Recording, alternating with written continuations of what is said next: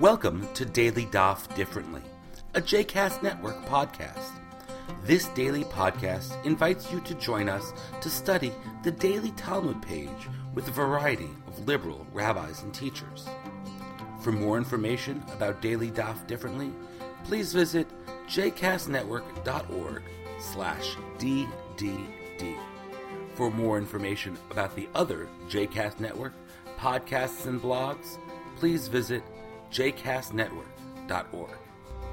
Hello and welcome to Daily Daf Differently. Jeremy Kalmanofsky with you here. On the day we're studying Sukkot Daf Lamed, although we will really begin on Kaftet, page 30, page 30 is today's page. We'll really begin on page 29 with the beginning of the third chapter of this tractate. Lulav Hagazul, the stolen lulav or the desiccated lulav are invalid if a lulav has been grown as part of a, a, sacred tree for idol worshippers, or if it was in an Israelite city that had been given over to idol worship, that's invalid.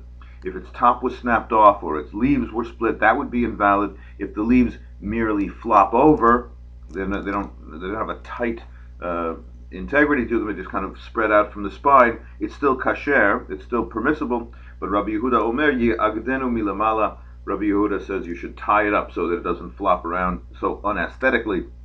And our Mishnah will also tell us, Lulav sheyesh bo shlosha tefachim kidei bo. Three tefachim long, tefach modern in modern measurements is somewhere around uh, almost nine centimeters, so somewhere around 25, 26, 27 centimeters long for the purpose of shaking.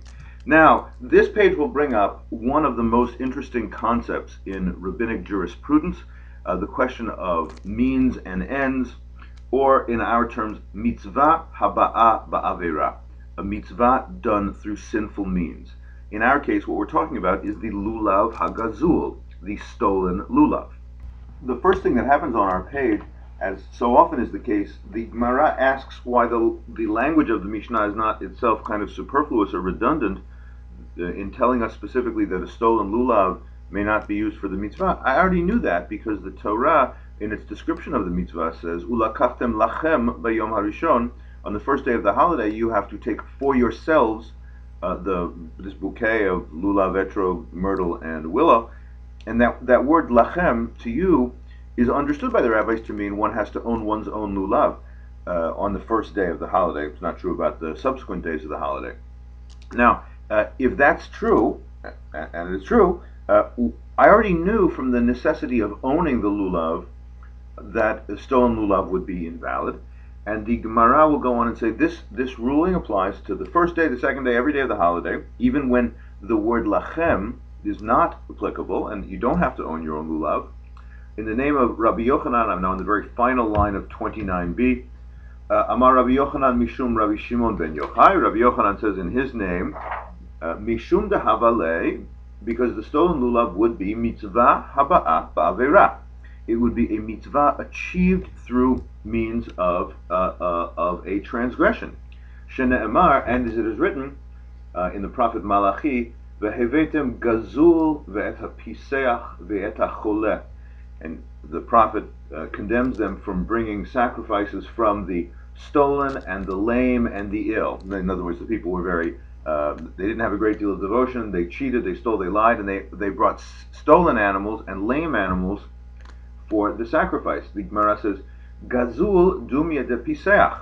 The stolen is uh, uh, analogized to the lame. Ma piseach leit leit takanta. Just as the lame cannot be healed, af gazul leit takanta.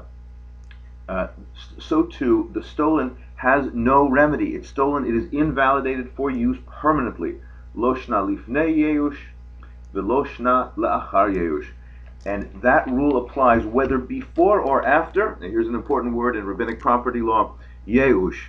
Uh, that rule applies either before or after the owner despairs of ever receiving the property back. And with that mental act on the part of the owner, there's seen to be a, uh, a relinquishment of the original owner's ownership. So if you somebody you know grabbed your wallet and then ran away and jumped on a subway train and you were left there, you you know that you had lost it. You were never going to get it back. The uh, the stolen item itself has now transferred ownership. It's still a, it's still a theft, and the person who did it, the perpetrator still owes the victim the money, but now the item itself has changed ownership. So the relevance for our case should be obvious. The stolen lulav, in that case, uh, according to the view of Rabbi Yochanan and Rabbi Shimon ben Yochai, is that even after the person acquires ownership, even after the even after the thief, ill-gotten though it is, and though he still owes the uh, he or she still owes the money to the original victim, the item itself, in this case the lulav, now does belong to that thief, uh, and nonetheless, according to these two authorities, it's mitzvah haba'ah avera and can never be rectified and cannot be used on any day of the holiday. And this this closely tracks uh, another another couple of sugyot elsewhere in the uh, elsewhere in the Talmud. Uh, in Bava Kama, it talks about the impossibility of ever using a stolen animal for a sacrifice, even if you acquire ownership. Um, that would be uh, that would be uh, improper and not associatable to pious pious uh, intentions like a sacrifice. It talks about stealing uh, wheat and sowing it in the field and, and having it come up and uh, and grinding it into bread and then trying to offer the priestly gifts. That too would be mitzvah haba'a ba'avera, not acceptable. In the Jerusalem Talmud, on our page, it uses a, a fine uh, sort of figure of speech for this. It says, Ein kategor ne'esa You cannot have your prosecutor, uh, you cannot turn your prosecutor into your advocate. So this mitzvah of the Arba Minim on Sukkot is about worship. It's about uh, reconciliation between Israel and God, and you can't turn the thing which very self testifies to your wicked behavior, your stealing, into the source of the reconciliation between you and God. Now, I kind of wish that was the end of the story because that affirmation that uh, mitzvah ends require, demand uh, ethical means is inspiring to me. I, I wish that was the end of the story it's not actually, not only is it not the end of the story, it's not the end of our passage, and it's not entirely the end of the halacha, because the halacha will go on and suggest that, again, you can't, you, you shouldn't steal.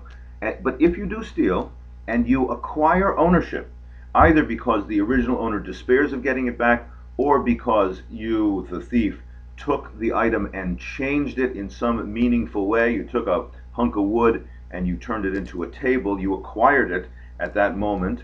Um, you still owe the original money, and you still did a wrong thing. But if you acquire the item, then according to pervasive voices in halacha, this is an argument that goes on all through all through the Middle Ages, uh, especially in the Tosafot between Rabbeinu Tam, Rashi's grandson, and Rabbi Yitzchak of Dampierre, Rabbeinu Tam's nephew, Rashi's great grandson, living in in France in the uh, 12th century. Uh, if if the tr- uh, transfer of ownership does happen, according to Rabbi Yitzchak of Dampierre, then there really isn't any longer a case of mitzvah haba'a ba'avera, a, a, a, mitzvah done through sinful means. And there are numerous in, the in the Rishonim, the medieval Talmud commentators, numerous different attempts to figure out exactly when mitzvah haba'a ba'avera applies. Uh, I think a very prevailing one is that the mitzvah being done happens thanks to the sin being done. It's not an incidental fact. It's not that you one day uh, one day stole something and then you know a week later you did the mitzvah. It's when the mitzvah happened that itself was mid sin. They did not have just an incidental but a causal connection. Our page will go on and say, in the name of Shmuel, that the prohibition of stolen lulav does in fact apply really only to the first to the first day of the holiday, and suggests in a story about how Rav Huna instructs his hadas growers, his myrtle growers, to be sure that that they are uh, just on the far end of the of the acquisition by changed uh, ownership acquisition by changed uh, status or doing something different to the myrtle would change its ownership status. Uh, it does appear that there's a sufficient in their minds a sufficient alienation between uh, the theft itself once it goes through the prism of a changed ownership. I might like it to be a more universally applicable principle that any time something abuts sinful behavior, that nullifies it for its mitzvah capabilities. that is not how the halacha uh, plays it. That is not how halacha places a, a very rigid boundary. Still, in all, it is an ethical aspiration, and there are all kinds of occasions where the, the principle of mitzvah haba ba'avera applies. The, for example, it is usually said, this may surprise some of you, but it's true. Uh, it's a halacha that you shouldn't accept a discount for paying cash. You know, many times you're in a store, the person says, "What's the cost?" If, if, if, if you pay cash, it's this. If you pay credit, it's that. That suggests that you are helping the owner uh, avoid his or her taxes. You shouldn't do that. That would be mitzvah haba avera. Uh, let's hope that we can always find a way to see to it that our best ends are attained only through our best means.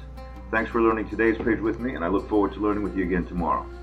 I hope you've enjoyed today's episode of Daily Daf Differently, and that you'll join us again tomorrow for a new page.